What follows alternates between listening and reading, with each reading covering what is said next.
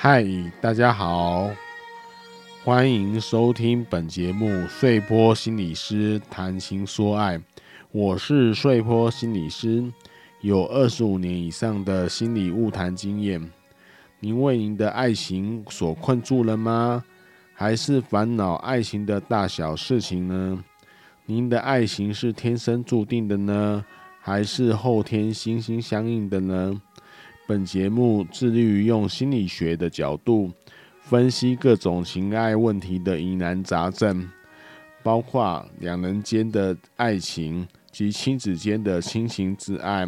希望在这里能把模糊难解的心理感受显现出来，并提供适当的对待方法。主要由我谈，或者找人对谈。也欢迎大家提出您的问题哟。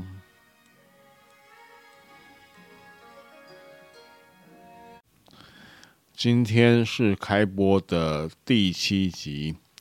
为了要做这一集哦，碎波心理师哦，心里有很大的挣扎。怎么说呢？因为冷不防的有一部日剧叫做《初恋》，然后造成轰动。然后又是谈爱情的，那碎波心理师就不得不看了。看了之后有一些感想，但是如果在后面再出这一集的话，时间上会觉得没有迎上风潮，所以我把囤积的前两集就很快的把它给发布了。所以大家现在听的应该是热腾腾的碎波心理师的观点。那。碎波心理师在做这一集的时候，心里有很多的感动啊，就是对这部影片，我相信也有很多的听众对这部片有很多的感动。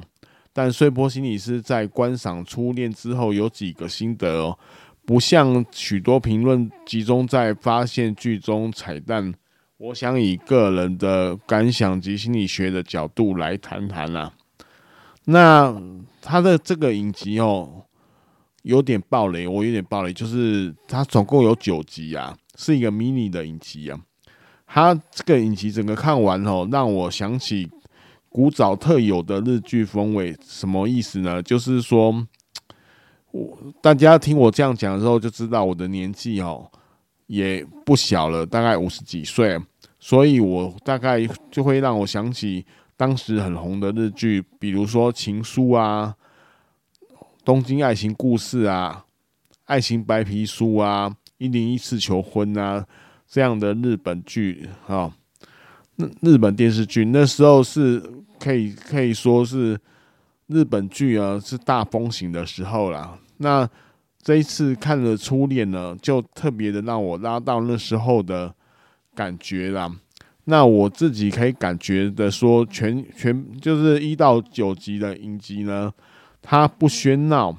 那以现在过去交错来说，这个故事，那一方面呢，逐渐揭露过去初恋的故事；那在一方面呢，又叙述现在的恋爱发展。所以这个吼，你边看了，就是常常有一些。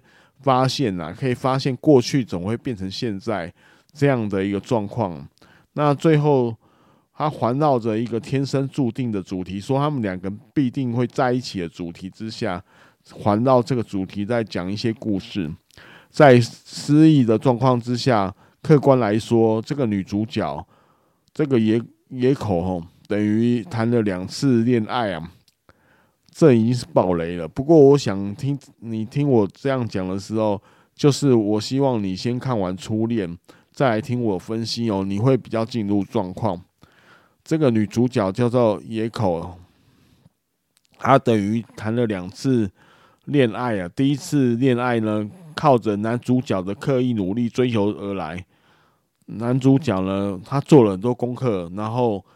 一见钟情啊，其实喜欢有两种啊，这也有点废话。不过呢，我还是讲出来，一见就是一看就喜欢，再是越看越喜欢。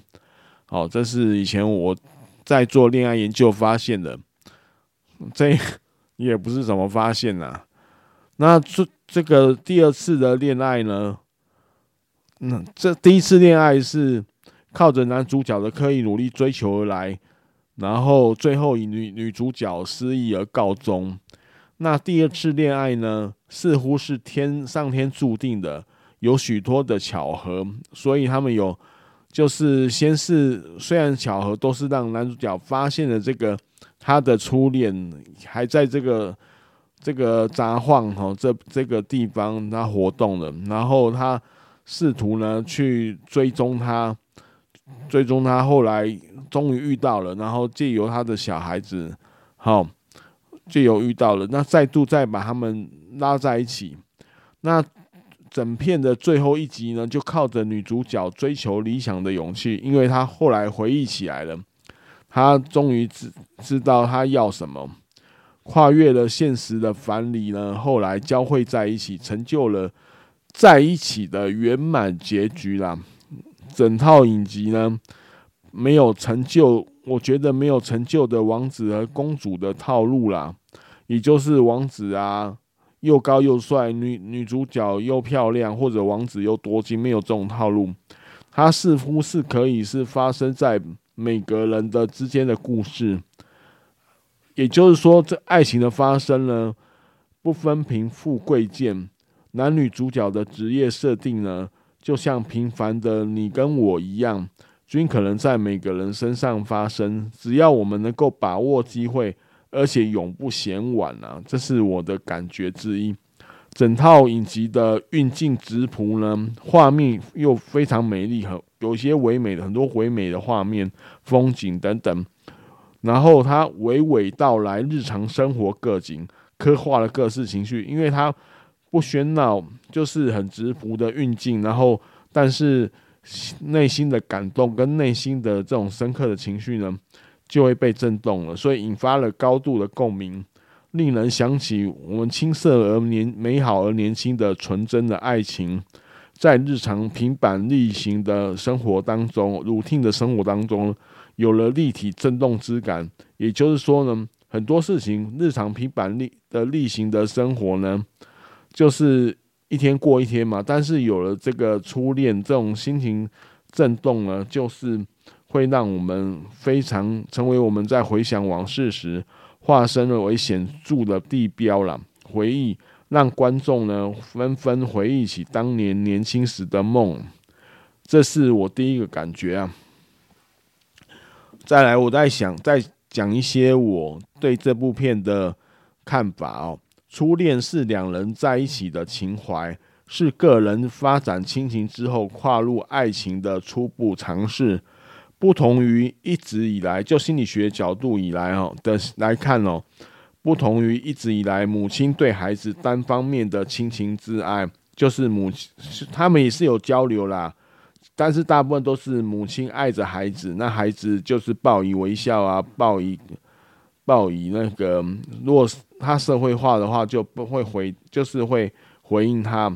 个人借此呢，嗯，就是感受到对等的相互吸引、喜爱，也就是爱情是一个对等的相互吸引、喜爱，跟母亲婴儿之间的单方面的上对下的喜爱是不太一样的。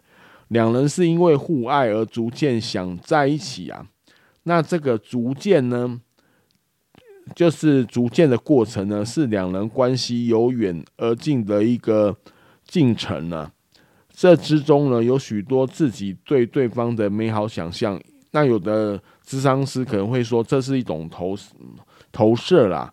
但是，爱情是一种投射，就是有人这样主张啊，就是说刚开始你还没认识对方的时候，就把自己理想的样子投射给对方啊。那我自己是不太。着重这一点的说法啦。若我认为哈，若两个人彼此均有益的话，这个关系的品质呢，大致上是会向上发展的。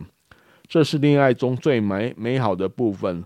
这就像月亮呢由亏转盈的变化过程一样，或像股票走势上涨一样，让人惊喜连连呢，一再回想。这就是一个爱上的过程。但是我们知道呢。恋爱的整体过程不是只有相识到在一起，不是那个逐渐爱上这样在一起，还有在一起之后的实质的相处啦。就像完整的一天是由白天和黑夜组成的，白天走完了，就轮到黑夜来临了。所以，我们说呢，当全宇宙都同意两人在一起了之后，两人相互凝视之后，实质的相处才会发生，你才会发现，才会仔细看看对方是不是我要的。这时候就会有一些问题了。那我们也这样认为，就是说，我们第一次牵手呢，是脸红心跳意难忘啊。后来的牵手是理所当然的稀松平常。当两人相互熟悉以后呢，许多事情都开始沉没到两人的关系背景之中。所以要知道呢，爱情长跑呢，常会跑出问题呀、啊，并而不是累积两人相爱的厚度。也就是不是说我认识久了，爱久了，爱情就比较多，然后我认识你一下子，爱情就比较少。这许多结婚许久的夫妻呢，已经不会彼此凝视对方了。这就好像月亮盈满后，终就要往缺处走啊，就是月亮的盈亏的比喻啦。除非。产生关系的质变，也就是说，步入，比如说步入婚姻啊，两营造一个两人的新家庭，就可以让这恋情有一个质变，它就变成一个家人了。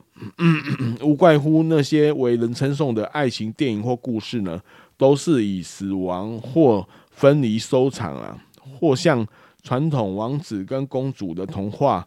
在王子克服各式的两人间障碍的后之后，习惯结尾一句呢：从此王子和公主过着快幸福快乐的生活，不好再讲下去了，因为讲下去就离离就有很多的那个日常生活的碰撞，这个是很难讲，就没有那么美好。各位，你可以想一想哈，像罗密欧与朱丽叶，我研究过，它是。通常是被人家称颂的伟大爱情故事，可是他认识其实不到一个礼拜，或我们讲的更早以前，就是我这个时代哈，比较我年轻的时候，我还看过一个爱情电影，那时候也是为人称颂的，叫《麦迪逊之桥》啦，他只有他只有四天半而已，所以我们可以大胆假设，每个人都经验过爱上的美好啦，就爱上别人的美好，爱上一个人的这种美好的心情啊。它就像天上的花朵，一旦落入人间，也就变质了。一般人的初恋之所以不像初恋这个影集般可以保留爱情的美丽哦，是因为没有发生意外或死亡。我们可以大胆这样的假设：这个剧集《初恋》之所以好看，是女主角发生意外，当时的恋情戛然终止啊。爱情的时间就此冻结了，就像定格的相片一样，停留在最高点，让人念念不忘。你可以想，各位听众可以想想看，如果女主角没有发生意外，那这段恋情就像你我一样很顺，很不特别。女主角可能出国念书，和男主角他参加自卫队的这种生活圈，就是相距越来越大。最终可能导致吵架而分手，也和一般的初恋一样，没有那么特别，也就不深刻了。在初恋剧中有带到一些爱情破裂的裂痕，正要开始的时候，也就是那女主角已经上大学了，然后在自卫队训练的男主角呢，他去，他去那个闭木清道去找这个女主角也。野口也英哦，那女主角发生意外失忆了。他们的那个裂痕开始之后，他后来跟他道歉，然后女主角又发生意外失忆了，所以这这一段恋情就这样没有了。所以他停留在最高点，就突然终止掉了。所以各位不用担心哦，我曾经在 Google 这个。这个影集的相关资料的时候，我看到一个新闻了，也就是说，男女主角就是一对男女人，看到初看完初恋之后，女主角跟男友有分手，说她要去找她的初恋了，然后男主角男主角下巴合不起来，然后就觉得看完初恋哦，会不会女主角都会那个就就女友都会跑掉了？但是我觉得不用那么担心，为什么呢？因为我们没有发生意外啊，我们也没有死亡啊，除非你们之间发生他们的初恋，是因为意外或死亡收场哦，才会发生问题啦。所以一般来讲，如果不是这样意外或者那个死亡收场的话，其实死亡的话就不会回去找这个初恋了嘛，只是存存在心中。那发生那如果不是这两个原因分开的话，初因为呃初恋呢，他是走完一个流程的话，那一定是两个人一定有个性不合的相处模式才会分手。那分手之后不太可能，因为没有被解决，所以分手之后不太可能再回头去找了，除非有新的状况发生了。那这一部影集呢，刚开始这个女主角呢，就是野口野樱呢，有着和母亲，就是小泉今日子所扮演的母亲呢，相似的生命轨迹啊。她们都是受欢迎的漂亮女孩。那女主角的妈，因为怕，因为怕女女主角呢，就是野口呢，野口的妈妈因为怕野口重复她的生命故事啊。重蹈覆辙而出手干预女儿的爱情婚姻，要女儿嫁一个稳当富有的人，就是一个当医生然后家里很有钱的，免得遭受她曾受到的苦难。这就是典型的，就是妈妈因为自己的苦难而担心了母，担心自己的女儿会有一样的路数啊。因为这是天下所有母亲对女儿会有的心思，是人之常情啊。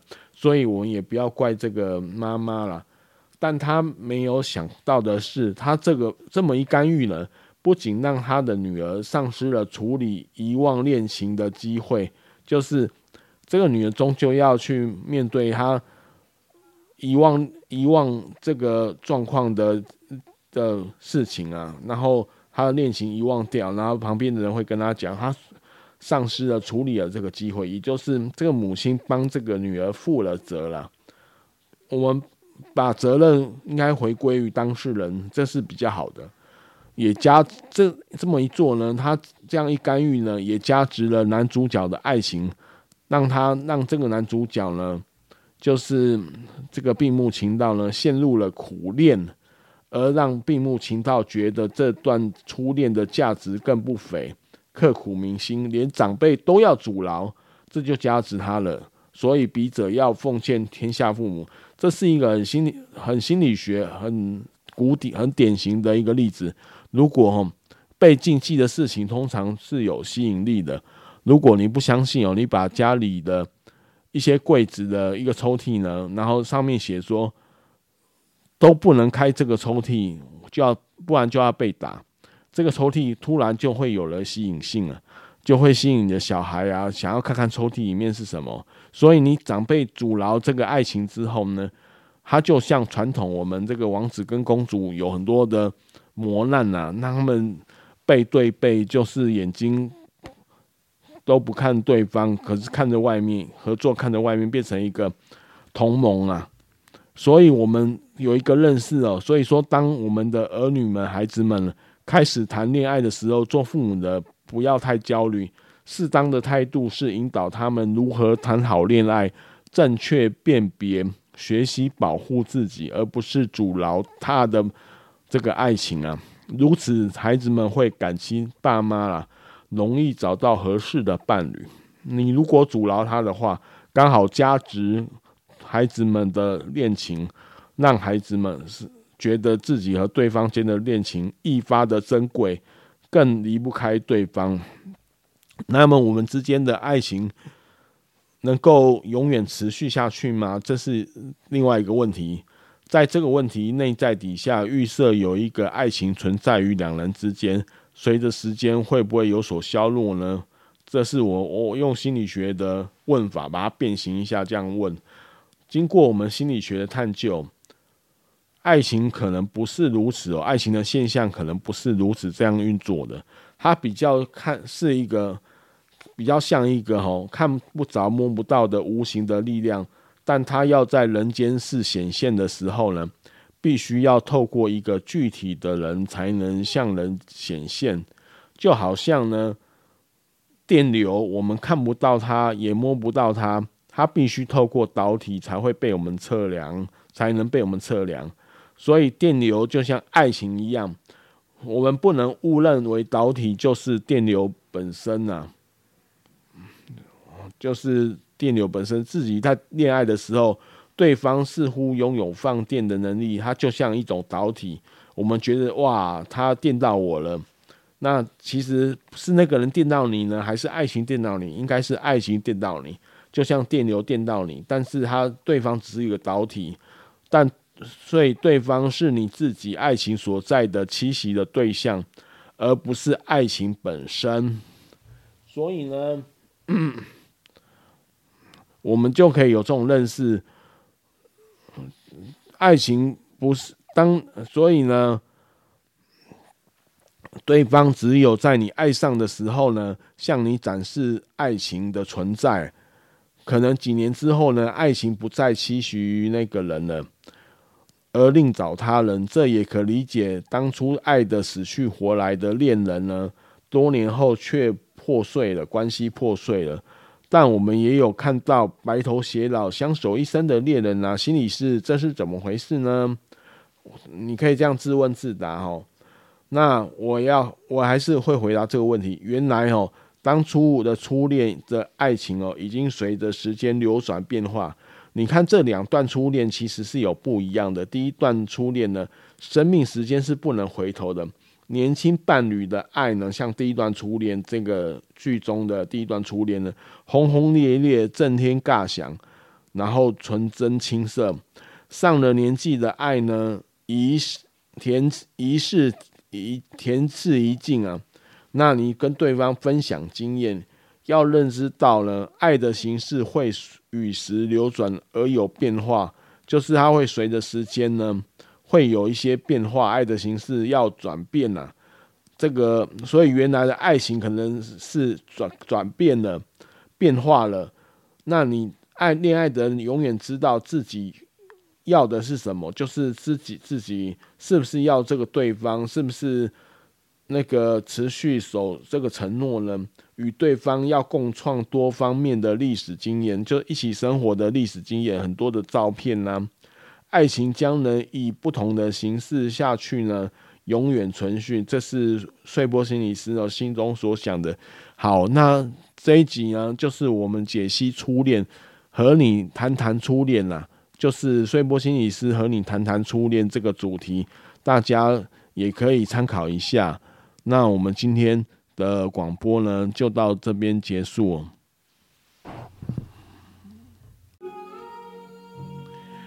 本节目碎波心理师谈情说爱，原则上会在每周六晚上更新，也会不定时发布一些主题。